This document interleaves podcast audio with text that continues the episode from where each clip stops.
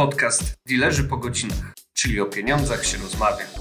Ciekawe dyskusje i rozmowy o sytuacji ekonomicznej w Polsce i na świecie, o walutach i generalnie o pieniądzach dla każdego. Dzień dobry.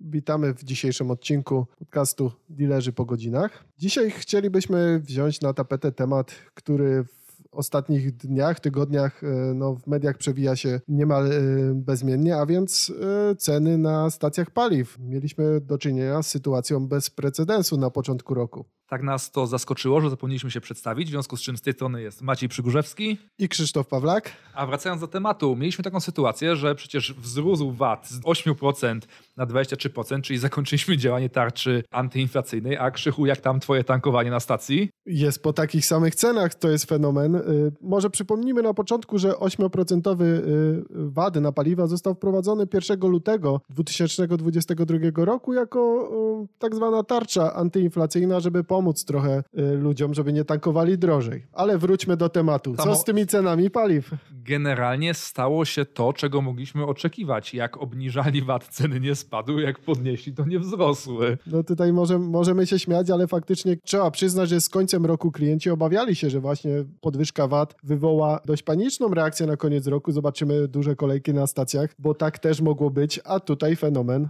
tak, no trzeba pamiętać, że spodziewano się nawet, że to się może odbić mniej więcej jednoprocentowym wzrostem inflacji, ponieważ tak te paliwo ma mniej więcej, wliczając oczywiście te wszystkie takie wtórne efekty kosztów paliw, około 10% udział w koszyku inflacyjnym, w związku z czym podwyżka VAT-u mogłaby mniej więcej procent dać, natomiast zobaczyliśmy 31 grudnia w tabeli hurtowej nagły spadek. Poprzedniego dnia hektolitr paliwa kosztował 5936 zł, następnego dnia kosztował nagle 5245, 690 91 zł y, spadku, muszę powiedzieć konkret.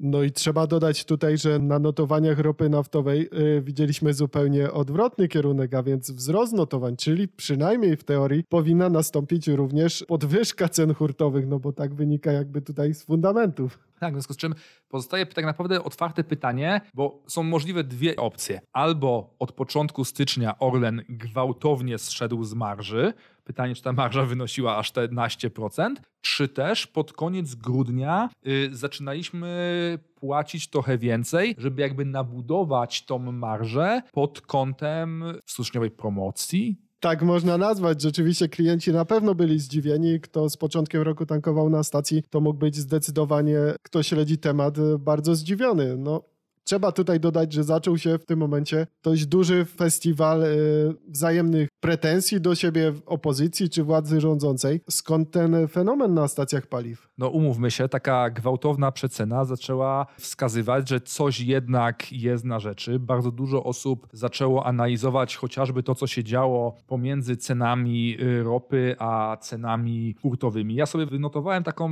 dość specyficzną relację, ponieważ 9 grudnia, 9 grudnia jest o tyle istotny, że tam właśnie w okolicach 9 y, grudnia był taki dołek na cenach ropy. Tam ropa spadła poniżej, w dołku była trochę powyżej 75 dolarów, około 76 tam się wahała przez kilka dni. To był moment, kiedy przy tym dołku za 76 dolarów y, cena hurtowa wynosiła 5716 lub tam w kolejnych dniach trochę wyżej, ale te generalnie 5700 z jakimś tam y, narzutem dodatkowym. Mówimy oczywiście o cenie y, sprzed dodania podatku VAT, bo ceny hurtowe są podawane bez VAT-u. Natomiast 31 grudnia, kiedy ta ropa była, rok zamykaliśmy 85-86 dolarów, ta cena nagle wylądowała na 5245, czyli 10 dolarów droższa ropa, tak naprawdę naście procent droższa, a cena prawie 10% niższa. Coś jakby się rozsynchronizowało.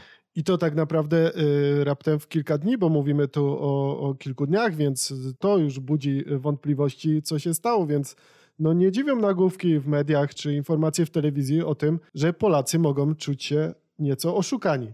Tak, no, czy tutaj specjaliści, a w tym chociażby główny ekonomista Orlenu, popełnił taką myśl, celowo używam sformułowania popełnił myśl, że utrzymywanie ceny na poziomie gwarantującej zbilansowanie popytu z podażą i że jest to świadoma polityka na świecie. No, z jednej strony tak, ale on właśnie powiedział, że ceną przypilnowali, żeby przypadkiem za dużo nie sprzedać, To tak jakby ktoś szedł do kasy i powiedział, że okej, okay, jedną sztukę y, mogę panu sprzedać w dobrej cenie, ale jak weźmie pan dużo, to ja podniosę cenę, żeby przypadkiem pan za dużo nie wziął, bo nie starczy dla innych. O co tu chodzi w ogóle? Dokładnie, do tłumaczenia były naprawdę można powiedzieć, komiczne y, niejako. Do tego pojawiły się głosy, że Orlen nie chciał doprowadzić y, do kolejek na stacjach, więc Jak z drugiej strony nie chciał doprowadzić do kolejek, to mógł powiedzieć, że właśnie tak zrobi, bo ludzie przecież w panice jechali na końcu grudnia zatankować, bo wiedzieli, że VAT wzrośnie, w związku z czym właśnie doprowadzili do kolejek na stacjach. Zgadza się, informacja dużo wcześniej. Y, mogłaby spowodować uspokojenie sytuacji właśnie na rynku, a tutaj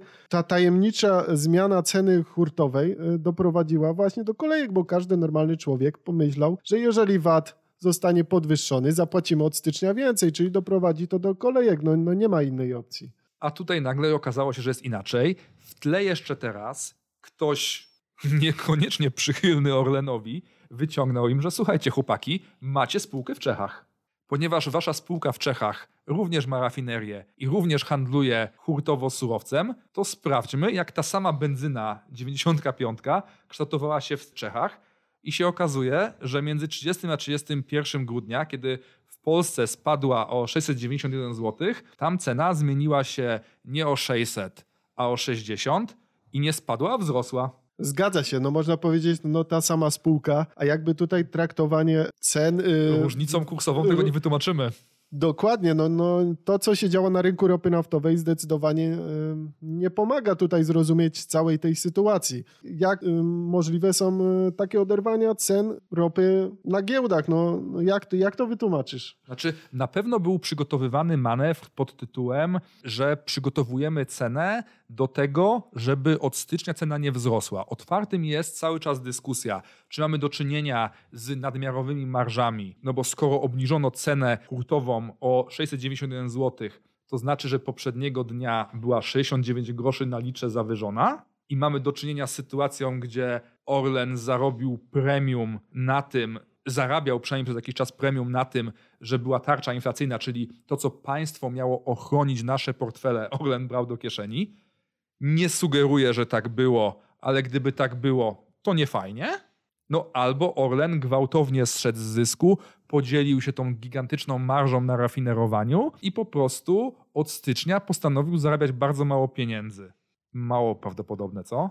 Zgadza się, mało prawdopodobne. Z pewnością no, y, Orlen jest spółką giełdową, czyli zobaczymy sprawozdania finansowe i no tutaj już nie pójdzie takich powiedzmy delikatnie machlojek zrobić, no bo jednak te księgi rachunkowe coś pokażą i jeżeli zobaczymy w tym okresie, y, szczególnie czwartym kwartale, y, zdecydowanie wyższy zysk, czy, czy marżowość, czy prowizję ze sprzedaży paliw, no to sytuacja może naprawdę budzić wątpliwości. No, tym bardziej, że jak przeglądamy ceny, to tak naprawdę w cenach hurtowych nie widać y, tego spadku cen ropy. Tak mniej więcej w jednej czwartej y, grudnia był spadek cen ropy, a ceny hurtowe niemal nie drgnęły wtedy. W związku z czym to trochę wygląda tak, jakby już pewna taka nieprawidłowość była nabudowywana jeszcze w pierwszej dekadzie grudnia.